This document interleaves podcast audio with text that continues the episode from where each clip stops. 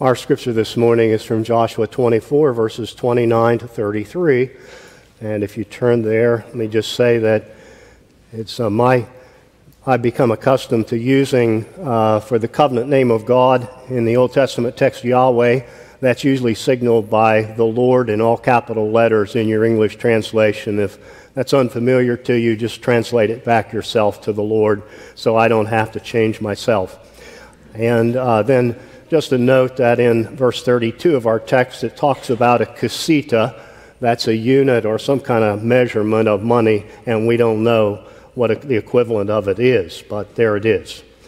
Uh, so, Joshua 24 and verse 29, beginning to read. Then, after these things, Joshua, son of Nun, the servant of Yahweh, died, 110 years old. and they buried him in the confines of his inheritance in Timnath Serah which is in the hill country of Ephraim, to the north of Mount Gaash.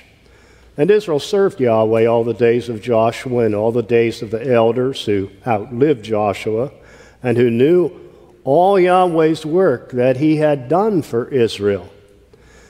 And the bones of Joseph, which the sons of Israel had brought up from Egypt, they buried there in Shechem, in the portion of the field that Jacob had purchased from the sons of Hamor, the father of Shechem, for a hundred kesita.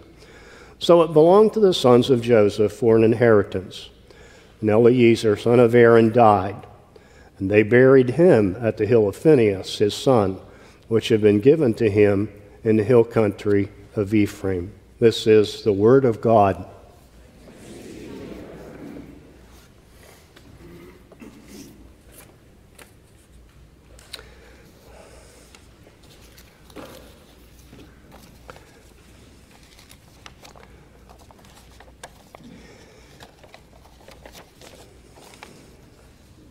I have to agree with the writer of Ecclesiastes in Ecclesiastes chapter 7. I'm going to paraphrase just a bit.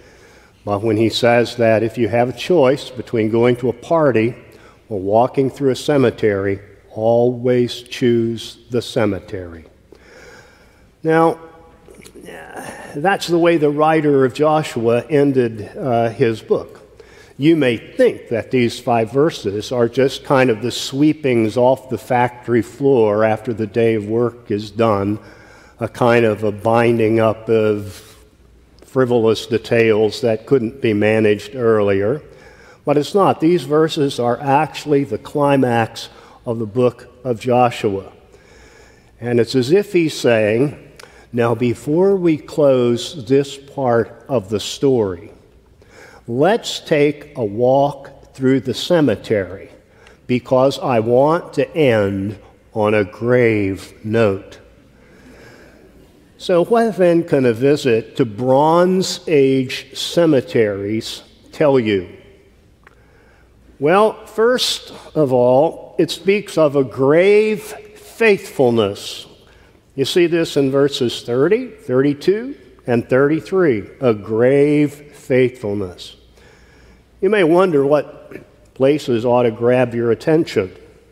I suppose for some of you it's Athens, not Greece, but Georgia, uh, where uh, little football goes on and so on. And then again, um, right now, Kabul and New Orleans, things that come to our mind. But the writer here says, well, for right now, the spots that really ought to get your juices going are Timnath Serah and Shechem and Phineas Nob. Now, Shechem, uh, that was fairly prominent. It was kind of in the middle of Canaan and so on. Uh, it was, uh, it would, I suppose, be an, analogous to somewhere like Newnan in Georgia. But these other places, Timnath Serah, 18 miles northwest of Jerusalem, Phineas Nob, we don't know where that hill of Phineas is, somewhere in the hill country of Ephraim. That would be like uh, Shady Dale and Pine Log in Georgia. Some of you may not even know those exist. Rather obscure places. But all three of these men are buried in these places. And the point of these places, obscure as they are, are that they are all buried in the land, in the land of promise. That impossible promise of Genesis 12, 6 and 7 has actually come to pass. You know, where, where Yahweh said to Abram, To your seed I will give this land. And at that point, he didn't have any seed. He wouldn't have any for 10 or 11 more chapters of Genesis till Isaac was born. And the land, it says in Genesis 12, 6 and 7, was in the hand of the Canaanites who were then in the land. So here's an impossible promise, and yet now it has come to pass. And these men are buried in the land. Look at the text. Verse 30 Joshua, they buried him in the confines of his inheritance in Timnath 32 The bones of Joseph, they buried them in Shechem. Eleazar, son of Aaron, the priest, died, and they buried him at the hill of Phinehas, buried in the land. Uh, again, an almost impossible promise. Here are Abraham, Isaac, and Jacob in the book of Genesis, and, and the fragility and the fewness, really, relatively, of those people, and yet God preserved them. And then they're in bondage for hundreds of years in Exodus, and God brings them out. And then they go through the wilderness and all the danger and the, and the uh, uh, difficulties of existence there. And then they come into the land and they face impossible odds, as the Lord said in Deuteronomy 7 seven nations larger and mightier than you are.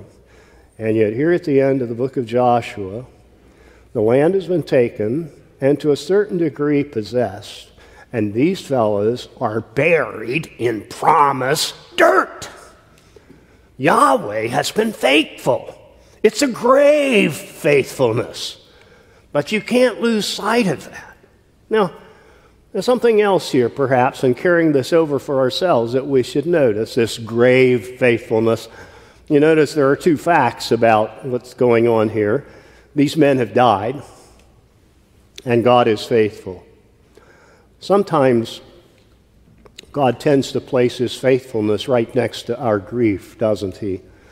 Uh, we can't say that much for the bones of Joseph. I don't think people were especially weeping because uh, they brought Joseph's corpse back with them to Shechem and so on. That wasn't so much an immediate grief, but I'm just imagining that uh, the family of Joshua and the family of Eleazar the priest had some grief and some mourning and some sorrow over the loss of these fathers and husbands, etc., and leaders that there was grief there, and yet at the same time, where they were buried shows the faithfulness of God to his promise to give his people a place.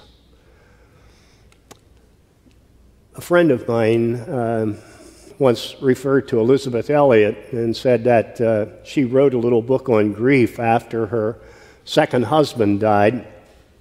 You remember perhaps her first husband was Jim Elliot, who was martyred by uh, natives in Ecuador back in 1956.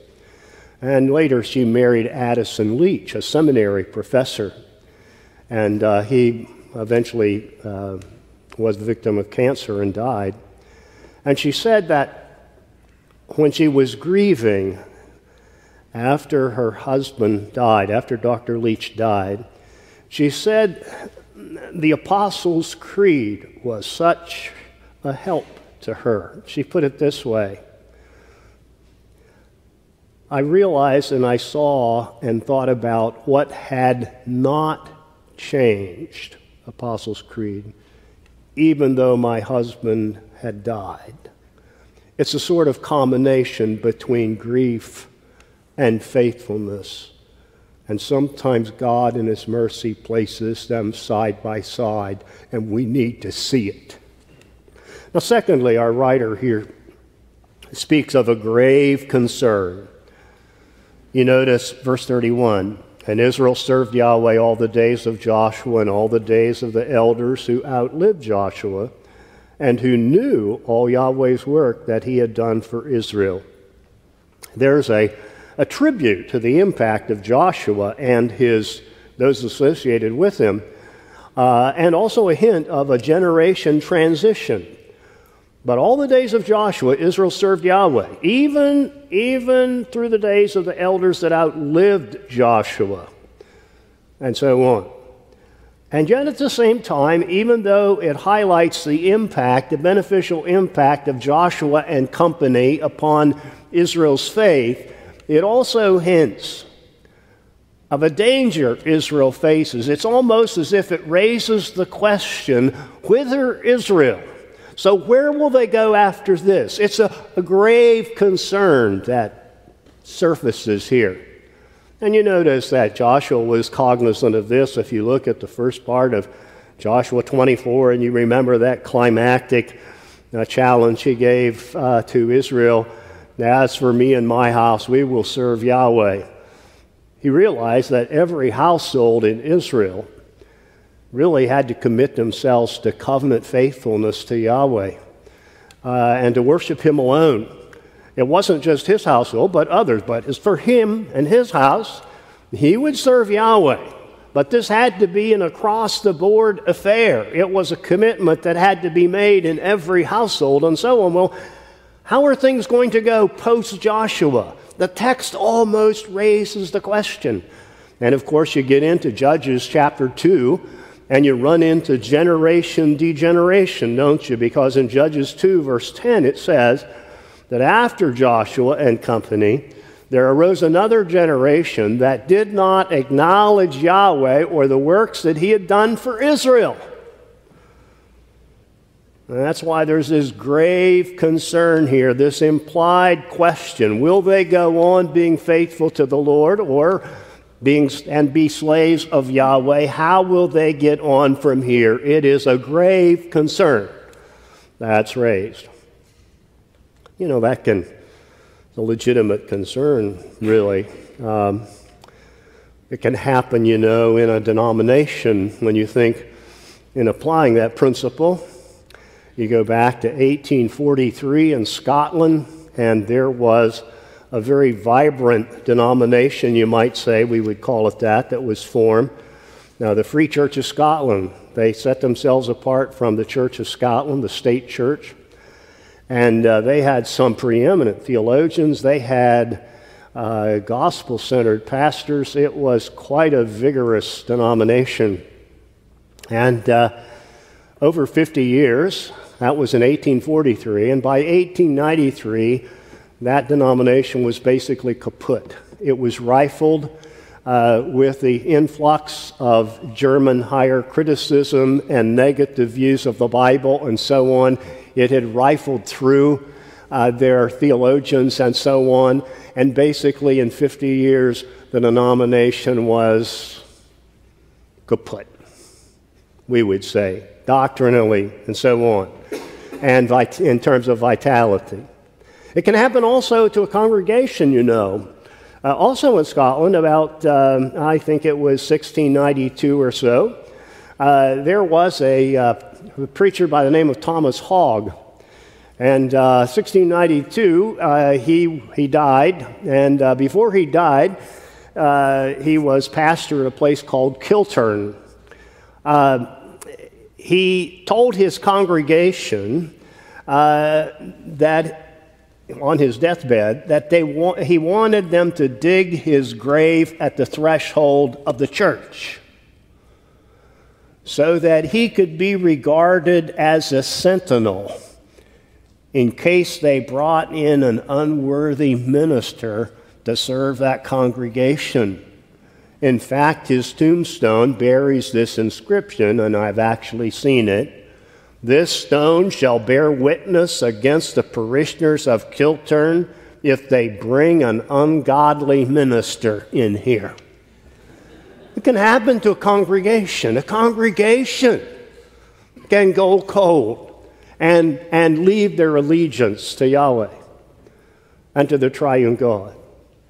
But then, too, of course, we know that this is a warning, this is grave concern to, to individuals, right? Uh, there was a, a New Testament scholar in Germany back in the 19th century. His name was F.C. Baur, B A U R. He became quite a prominent New Testament scholar, well known, etc. I understand that in his youth he was full of gospel zeal. And then, of course, he ran into some teachers, I suppose, like Schleiermacher and others, uh, and he gradually lost uh, his gospel faith. But he was still a New Testament scholar. And, and he proceeded on those lines, and he, you could still find him, dig him up in, in uh, biblical studies and so on. But time came when his wife was dying, and as she lay dying, he couldn't minister to her. He couldn't pray with her. He had to go find an earnest pastor somewhere in the community to come in and pray with his own wife when she was on his deathbed because he couldn't pray. He was a New Testament scholar who had no New Testament faith, and that is a grave concern. It Can happen to an individual. It's nothing abrupt, you know. It's usually gradual. And I don't know how you tell. There are certain symptoms sometimes. You gradually leave off public worship sporadically and so on. You find yourself seldom practicing private prayer. You make no effort really to lead your family in worship. You don't think you have time to take with your children and read and pray with them, perhaps individually and so on. After all, Eh, you're doing your best to keep your chin above water. You have work deadlines that you have to meet, and it consumes a whole lot of your time just making that living, and you may be inch by inch on your way to having a synagogue of Satan under your own roof. It's a grave concern. Now, then, thirdly, you see here, though, a grave hope a grave hope. What are we going to make of verse 32? And the bones of Joseph, which the sons of Israel had brought up from Egypt, they buried them in Shechem, in the portion of the field that Jacob had purchased from the sons of Hamor, the father of Shechem, for a hundred kesitas. So it belonged to the sons of Israel for an inheritance. The bones of Joseph are buried in Shechem. Now, what do you do with these bones of Joseph? If you go to the very end of the book of Genesis, chapter 50, verses 24 to 26, you find this material about Joseph's bones. In that scene, Joseph is saying to his family and associates, I'm about to die, but God is going to take care of you, and He's going to bring you out of this land to the land that He promised to Abraham, Isaac, and Jacob. And when you go, when he takes you to that land, you must go on oath, swear to it, you must take my bones with you. He was embalmed, of course, mummified, etc. So he, he put them under oath to take his bones with him. And then when you go to Exodus 13, verse 19, you find out that that's what happened. The sons of Israel did take the body of Joseph with them when they left Egypt and went toward Canaan. And now, at the end of Joshua 24, here come the bones of Joseph again. And they buried them in Shechem, in the land. Now, what do we do with that? You think through the why of that. Well, going back to the last section of Genesis 50, uh, it shows, doesn't it, that, that Joseph specifies that they must do this. It shows that though Joseph is in Egypt, he's not of Egypt. That although Joseph was over Egypt at the time as the Secretary of Agriculture, he was not of Egypt. His mind was transfixed on the promise that Yahweh had given his people that he would give them the land of Canaan and he was so fixated on that that he insisted they, they take his very bones with him out of Egypt and bury them in that land that God had promised. That's how much he esteemed Yahweh's promise. But again, you ask, why? Why this mania about having your remains buried in the land of promise? Is this just a sentimental touch? Or is there something else going on here? I'm convinced there's something more. He wanted that because he assumed that he had a future in that land. He was assuming, sorry, he was assuming that there was such a thing as the resurrection from the dead. Now, biblical scholars, a lot of them, not all of them, but a lot of them would frown on that. You see the conventional view, and you can see it in all kinds of handbooks and passed on, etc., is that, uh, well, Israel, you know, in the Old Testament period didn't have much hope of life beyond the grave or of resurrection from the dead. Oh, there are a few notes that are, that are late, they say. Uh, but really, uh, Israel, Israel didn't think much about life beyond, you know, they were just focused on life in the day to day and that sort of thing, as if they were sort of wooden headed nitwits that never thought about anything beyond uh, the horizon of their own life, even though the Egyptians had been theorizing for life after death for 3,000 years and so on. No, no, there are plenty of, there are plenty of uh, uh, indications in the Old Testament text, if you read it carefully, that indicate that there really was a grave hope. And here, I can't conceive why Joseph would have any desire or insistence like this unless he believed that he had a future in that land. Well, you say, but couldn't God raise him in Egypt? Well, of course he could, but that, that wasn't the promise in the form Joseph had it. Joseph had the promise that it was this land in Canaan that Yahweh was giving his people. And so, on the basis of the form of that promise, he acted. And he assumes he has a future. Let me, let me just um, uh, take you to um, a, a, another text, and you don't need to turn to it. But you ought to look at Psalm 37 sometimes just to knock off this whole idea of, of uh, no hope in Old Testament saints and so on. In Psalm 37, verses 27 to 29, you have a threefold stress on forever.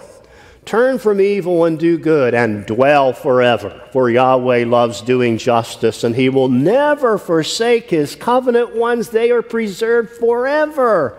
But the seed of the wicked is cut off. The righteous will possess the land and dwell upon it forever. Now, you won't find commentators, whether liberal or conservative, that'll touch this hardly. You almost look in vain.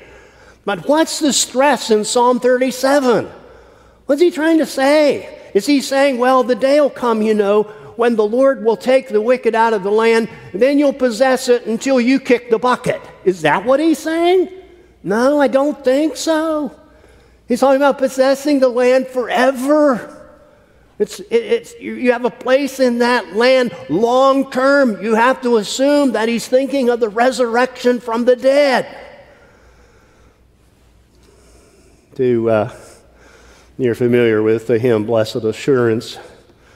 To some Old Testament scholars and people, they would want you to sing, Wretched assurance, the land is not mine. Why am I facing this futile old grind? Well, no, that's not it at all. No, they'll possess it forever. They are preserved forever. How can that be unless the resurrection from the dead? And that's what Joseph had in view. That's the grave hope you meet at the end of Joshua. Of course, it becomes clearer, doesn't it? This very earthly hope of our faith when you come to Jesus' words in John 6 39 and 40. When he says, The one who sent me, the will of the one who sent me is that of all that he has given me, I should lose nothing, but raise it up at the last day. But the will of my Father is that whoever sees the Son and believes in him has, present tense, has eternal life, and I will raise him up at the last day.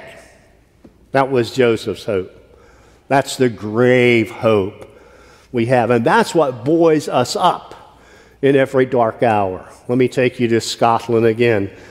in 1684. It was uh, December 24th, and a man named Robert Baillie was up for trial before the authorities. They were uh, ready to condemn him, and uh, he was a very gracious Christian man, uh, wealthy, and uh, they wanted to condemn him soon because he was in bad shape, and before he died, they wanted to lay hands on his lands and possessions.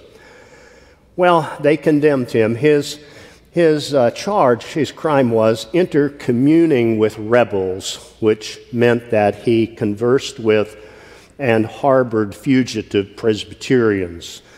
In any case, they condemned him to death, and at one o'clock in the morning on December 24, 1684, they condemned him to death between 2 o'clock and 4 o'clock that very afternoon at the Market Cross in Edinburgh, where he was to be hung until dead, his head cut off, then his body quartered. Uh, and that was, uh, that was his uh, condemnation. Now, he was put back in prison, of course, to await the time of his execution. And uh, someone asked him how he was. Now, let me just say, as an aside, if someone's in that kind of condition, you may not want to ask them how they are. But, but someone did. And this was his reply Never better. And in a few hours, I'll be well beyond conception. They are going to send me in pieces and quarters throughout the country. They may hack and hew my body as they please but I know assuredly nothing shall be lost, but all these my members shall be wondrously gathered and made like Christ's glorious body. That's a grave hope. That's the hope that's here in verse 32. Now, unless you're alive when Jesus returns, of course, you too are going to face a grave situation but not a hopeless one. Not if you know a risen Redeemer who has said, I am the first and the last and the living one. And I became dead. And look, I'm living into the ages of the ages, and I have the keys of death and Hades. Let us pray. Thank you, O Lord God, for the way you both sober us and hearten us in what you place before us in your word that you are the God, the death conquering God, who has given to us a Savior, who has said in line with Joseph's faith, I will raise him up at the last day. And we thank you in Jesus' name. Amen.